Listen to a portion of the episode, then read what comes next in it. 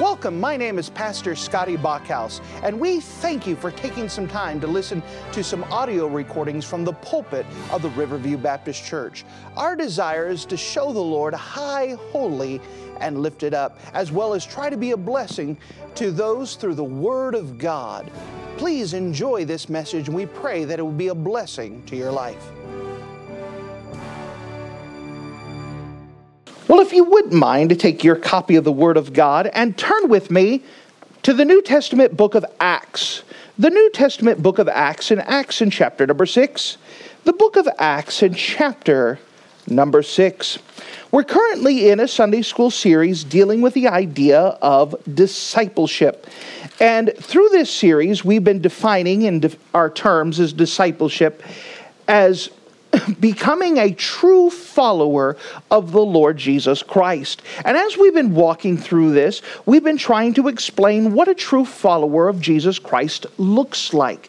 That we know that there's a difference between salvation and following after Him. Salvation is quite simply recognizing and accepting the free gift of God, knowing that we're a sinner. Because of our sin, we've offended a holy, righteous God, but that Jesus died for us to pay our price so we wouldn't have to go to that awful place called hell, and coming to the place where we personally accept that gift for ourselves. That's what salvation is, and receiving that gift. Discipleship goes a little bit further. Deciding to follow after Christ is a decision you make afterwards to follow after Christ with your life. And not everyone who becomes saved becomes a follower of Jesus Christ. And so the whole emphasis of the Sunday school series is trying to explain about becoming a true follower of the Lord Jesus Christ. Well, as we're building upon this bit by bit by bit, we now come to a different aspect dealing with discipleship, and we now come to the book of Acts chapter number 6. Acts chapter 6, and we're going to start here because there's an interesting phrase that we want to see, but we want to see the context of it. Acts chapter 6 and verse 1. And in those days, when the number of the disciples were multiplied, there arose a murmuring of the Grecians against the Hebrews, because their widows were neglected in the daily ministration. Then the 12 called the multitude of the disciples unto them and said, It is not reason that we should leave the word of God and serve tables. Wherefore, brethren, look ye out among you 7 men of honest report, full of the Holy Ghost and wisdom, that we may appoint over this business. But we will give ourselves continually to prayer and to the ministry of the word. And the saying pleased the whole multitude, and they chose Stephen, a man full of faith and of the Holy Ghost, and Philip, and Prochorus, and Nicanor, and Timon, and Parmenas, and Nicholas, a proselyte of Antioch, whom they had set before the apostles, and when they had prayed, they laid their hands on them. And the word of God increased, and the number of the disciples multiplied in Jerusalem greatly, and a great benefit of the or great company of the priests were obedient to the faith. If you don't mind, if you're in the habit of marking things in your Bible, notice a phrase that we find in the book of Acts chapter number 6. The book of Acts chapter 6, and notice with me in verse number 7. Acts chapter 6 and verse number 7, notice this phrase, the disciples multiplied. The disciples multiplied. And with this, we're going to hit a lesson dealing with the idea that multiplication requires discipleship. Multiplication requires discipleship. Now, in God's work, we know that addition is not enough.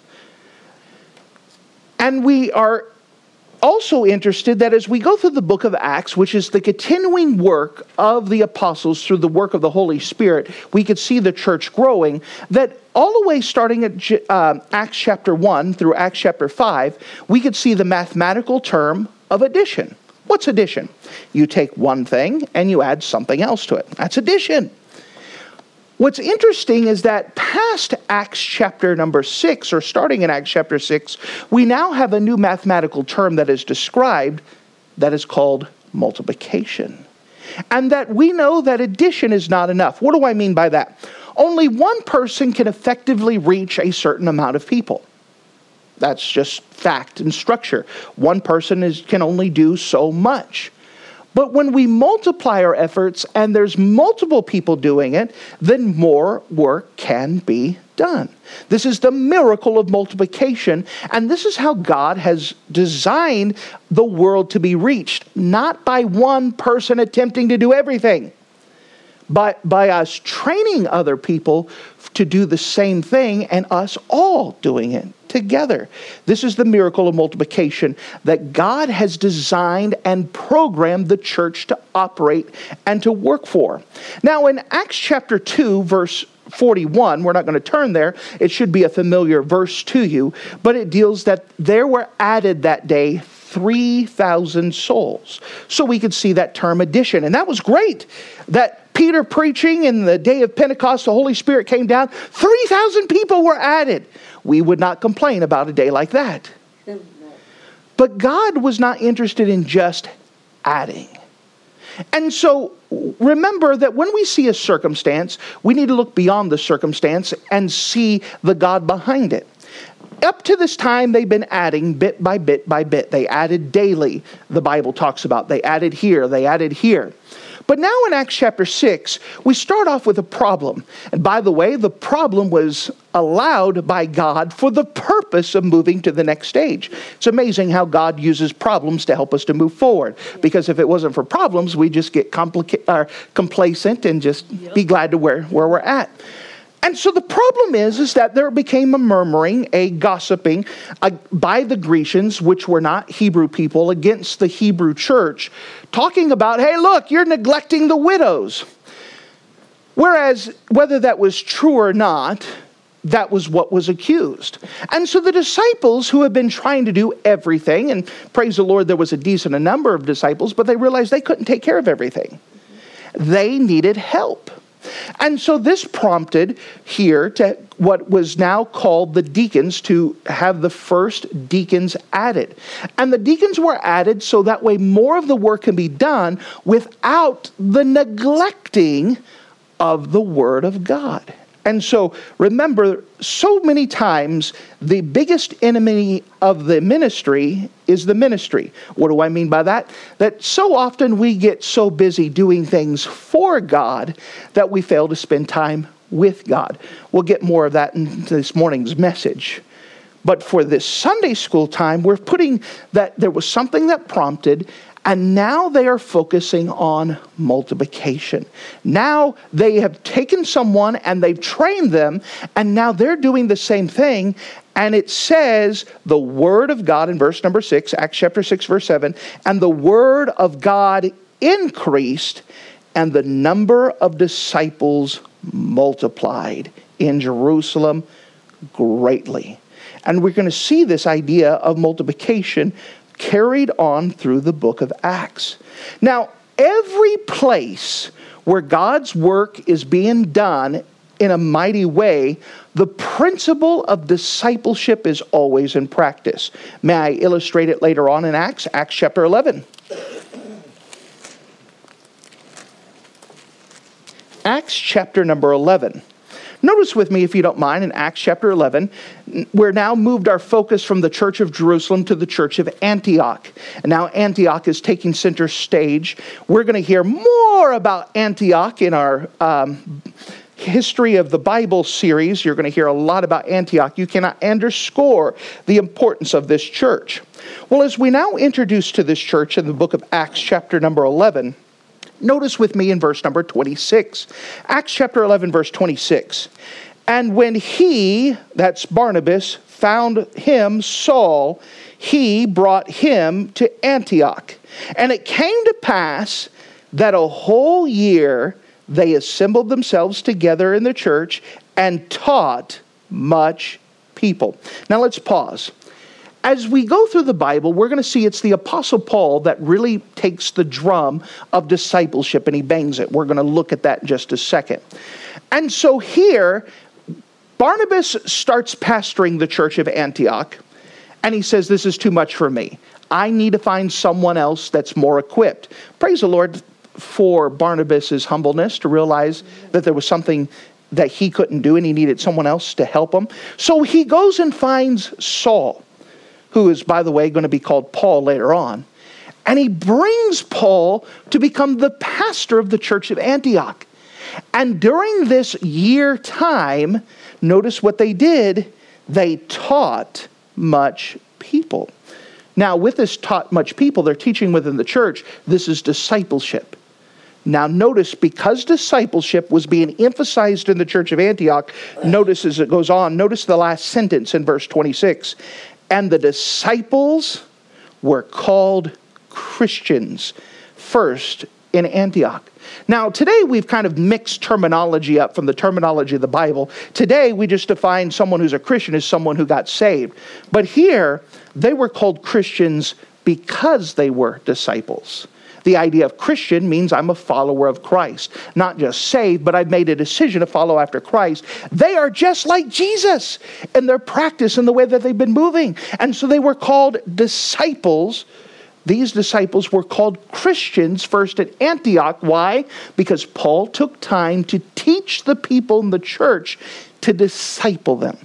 Everywhere where you see God greatly using a church, it is because discipleship is being employed within that church. Maybe perhaps I could show you this principle a little bit more as Paul defines it in the book of 2 Timothy. The book of 2 Timothy, chapter number 2.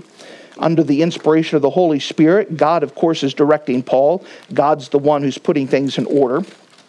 But notice this. We could see this definition of what we're talking about discipleship and what is intended by it in the book of 2 Timothy chapter 2. 2 Timothy chapter 2 and verse number 2. And the things that thou hast heard of me among many witnesses. So let's go ahead and define our terms. We've been talking about biblical interpretation. Who is speaking, class? Paul, correct. Who's he speaking to?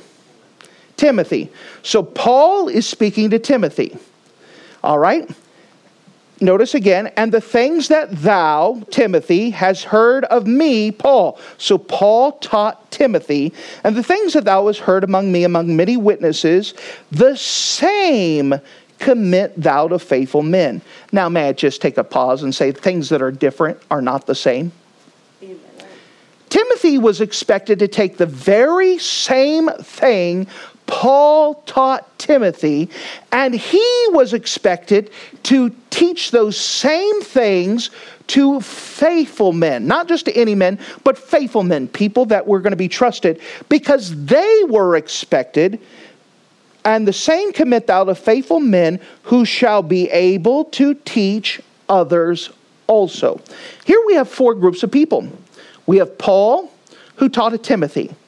A Timothy teaches faithful men, and the faithful men are expected to teach others also. What are they supposed to teach? The same things. The same things. This is the essence of discipleship, is that Jesus taught the apostles, right? Acts chapter 2 and verse 42, they continued steadfastly in the apostles' doctrine. Remember, I quoted Acts 2:41 earlier, where 3,000 people were added to the church. Guess what happened after that? They were taught. They were discipled. And so, the apostles taught the disciples, or Jesus taught the apostles. The apostles taught the second century church, the second generation, and they continued steadfastly in the apostles' doctrine. What doctrine? The doctrine that Christ had taught them.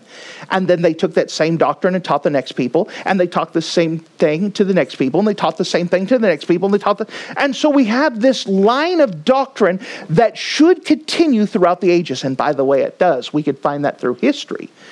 And we're supposed to teach the same thing. But in this essence, what is discipleship? Well, we understand here it's carrying the idea that a Paul teaches a Timothy. A Timothy teaches faithful men, and the faithful men are expected to teach others also. By the way, you should be somewhere in this. Whether you're a Paul who's teaching a Timothy, all of us need to be a Timothy who have a Paul, All of us should be a Timothy that are looking to teach faithful men with the expectation that those faithful men should teach others also. This is the biblical principle. This is found throughout the Scripture, and this is what we're expected to do. That discipleship, multiplication requires discipleship. By the way, it's been encouraging, just as a side note, this has been carried out before our eyes. I'm thankful that the Lord's allowed us to develop a discipleship course. We were able to take this course and teach to a young man who became a missionary to Italy. This missionary in Italy took the same course and taught an Italian man.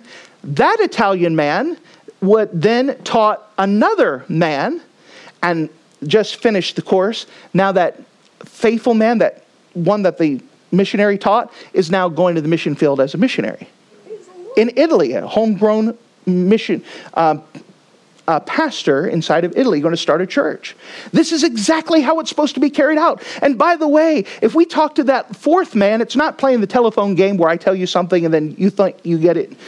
No, he knows the same thing we do because we taught him and it carried through. Does it make sense? Yes. The same thing. This is the biblical principle. All right, that's introduction. Let's kind of dive into this a little bit more. So, what are we talking about discipleship? Well, the first thing that we understand is that Christ must have his rightful place. It all begins with God. It all ends with God. God is the goal. This is the whole purpose, is for him. The term disciple is sometimes thrown around loosely. Some people claim to me, well, we're all disciples. We are not. Understanding that when you accept Jesus Christ as your Savior, you become saved. Becoming a disciple is on purpose following after Christ. In fact, we further define discipleship here as developing the habit of obedience to Christ. Developing the habit of obedience to Christ. That everything we do in the Christian life is habits. We get in the habit of going to church. We get in the habit of giving. We get in the habit of reading our Bible. We get in the habit of praying. Now, those are good, godly habits, but we're doing it for the purpose because this is what God has given us to do. Christ should have his rightful place, and I'm developing the habit to follow after him. And so that's what we define by discipleship.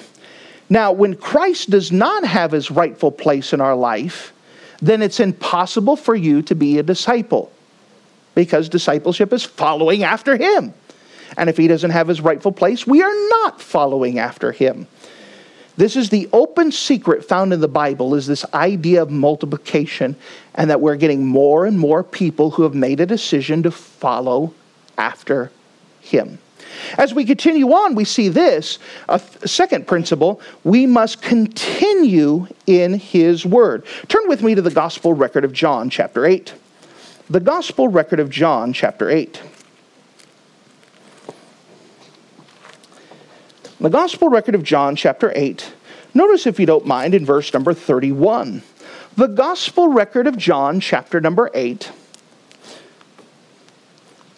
Again, this is something that we find traced throughout all the Scriptures, and Jesus himself made mention of it. John chapter 8 and verse 31. John chapter 8 and verse 31. Then said Jesus to those Jews which believed on him, if ye continue in my word, then ye are my disciples indeed. Here Jesus said it's impossible to be his disciple if we are not continuing in his word. Now, we know this begins with reading our Bible, but it goes beyond that. It carries the idea of obedience to him. Remember how I define discipleship? It's developing the habit of obedience to Christ. This idea of discipleship is not that I went through a course. Again, I deal with preachers all the time that I'm trying to help, but they're like, yeah, I discipled someone. I gave them a book. Great. Doesn't mean anything. They could even read the book, but it doesn't mean anything. Not until they are following after Christ. They develop the habit. They're continuing in what God has given them to do. Can someone sit in a church for 30 years and not follow after Christ? Yes, they can. This is discipleship, is the idea that we're continuing in God's word, following after what God has given us to do. Now, remember that what happens is that as more and more people are following after God, the word of God increases, meaning that more people are following after him. More people are being obedient. Think about this. that we take one person who teaches another person. And every week they are witnessing to at least one person. The next year, as the first person finishes discipleship, there's an expectation that he is going to teach someone else. So now you have two people teaching two people. The next year, you have four people teaching four people. The whole time, each of those people witnessing to one person a week. Just one. The next year, 8 take 8. The next year, 16 take 16. The next year, 32 takes 32. The next year, 64 takes 64. Now, if you have 64 people who are able to disciple someone else, do you have a pretty strong church? Yes. Absolutely. This is the idea of the miracle of multiplication, that under addition, one person can reach a certain amount of people, but with multiplication, the job can get done. Statistically, if we continue that way, the entire world can hear the gospel of Jesus Christ. And I didn't say become saved, but hear the gospel of Jesus Christ in 30 years. God has designed it to work. Now, why aren't we reaching the world? Because we've left out discipleship. We've failed in this matter. Which brings us to this part. We are to bear much fruit. As we're in John, turn with me to John chapter number 15. John 15.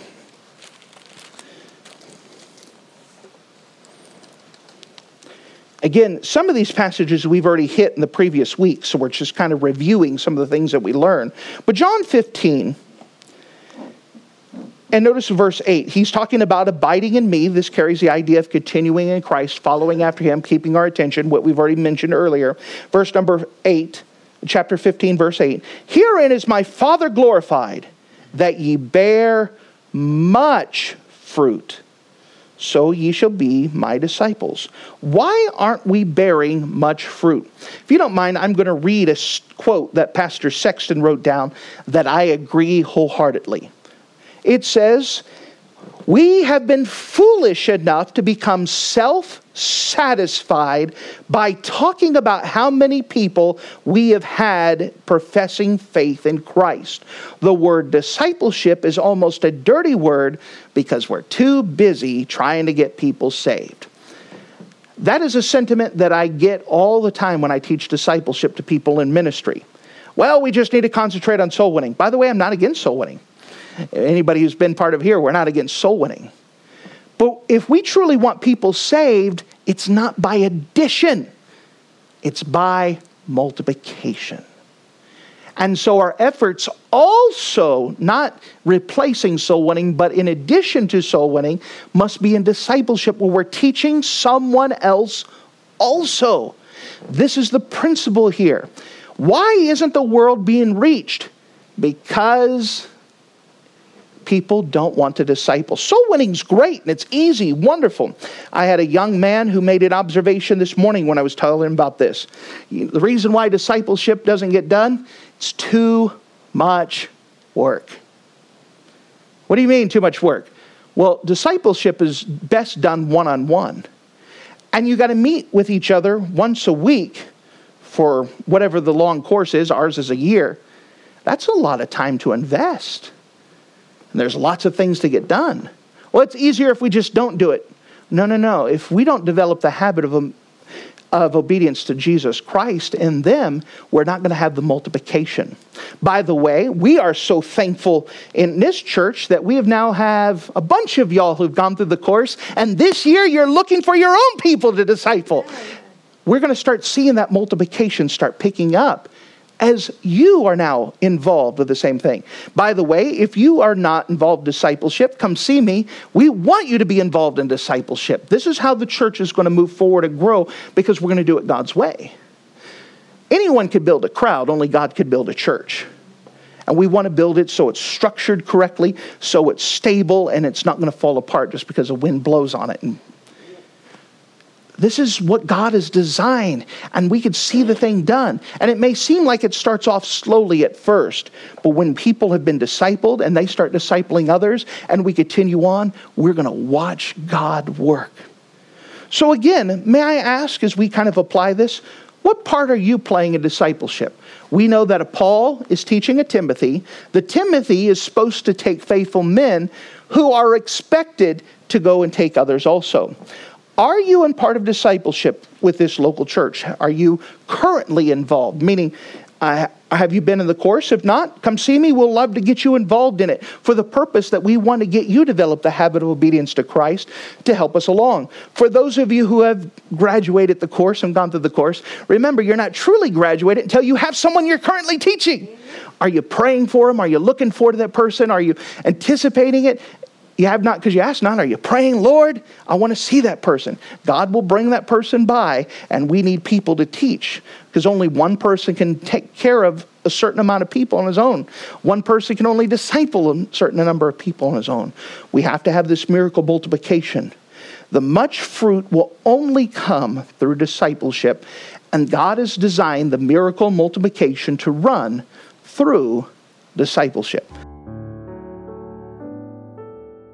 Thank you for listening to this audio message. This is Pastor Scotty Bockhaus, and I encourage you to take this information that you just received and make a specific decision to follow after the Lord. If you don't know Jesus Christ as your Savior, let me beg you to take the time to receive Jesus Christ for the forgiveness of your sins. If you are saved, I encourage you to make a decision in your life to help you get closer with the Lord. If there's anything specific we can do to be a blessing or to pray for you, we encourage you. Look us up on the internet at riverviewbc.com. Once again, that's riverviewbc.com. Or if you would prefer to call us, you could give us a call at area code 920-530-6308.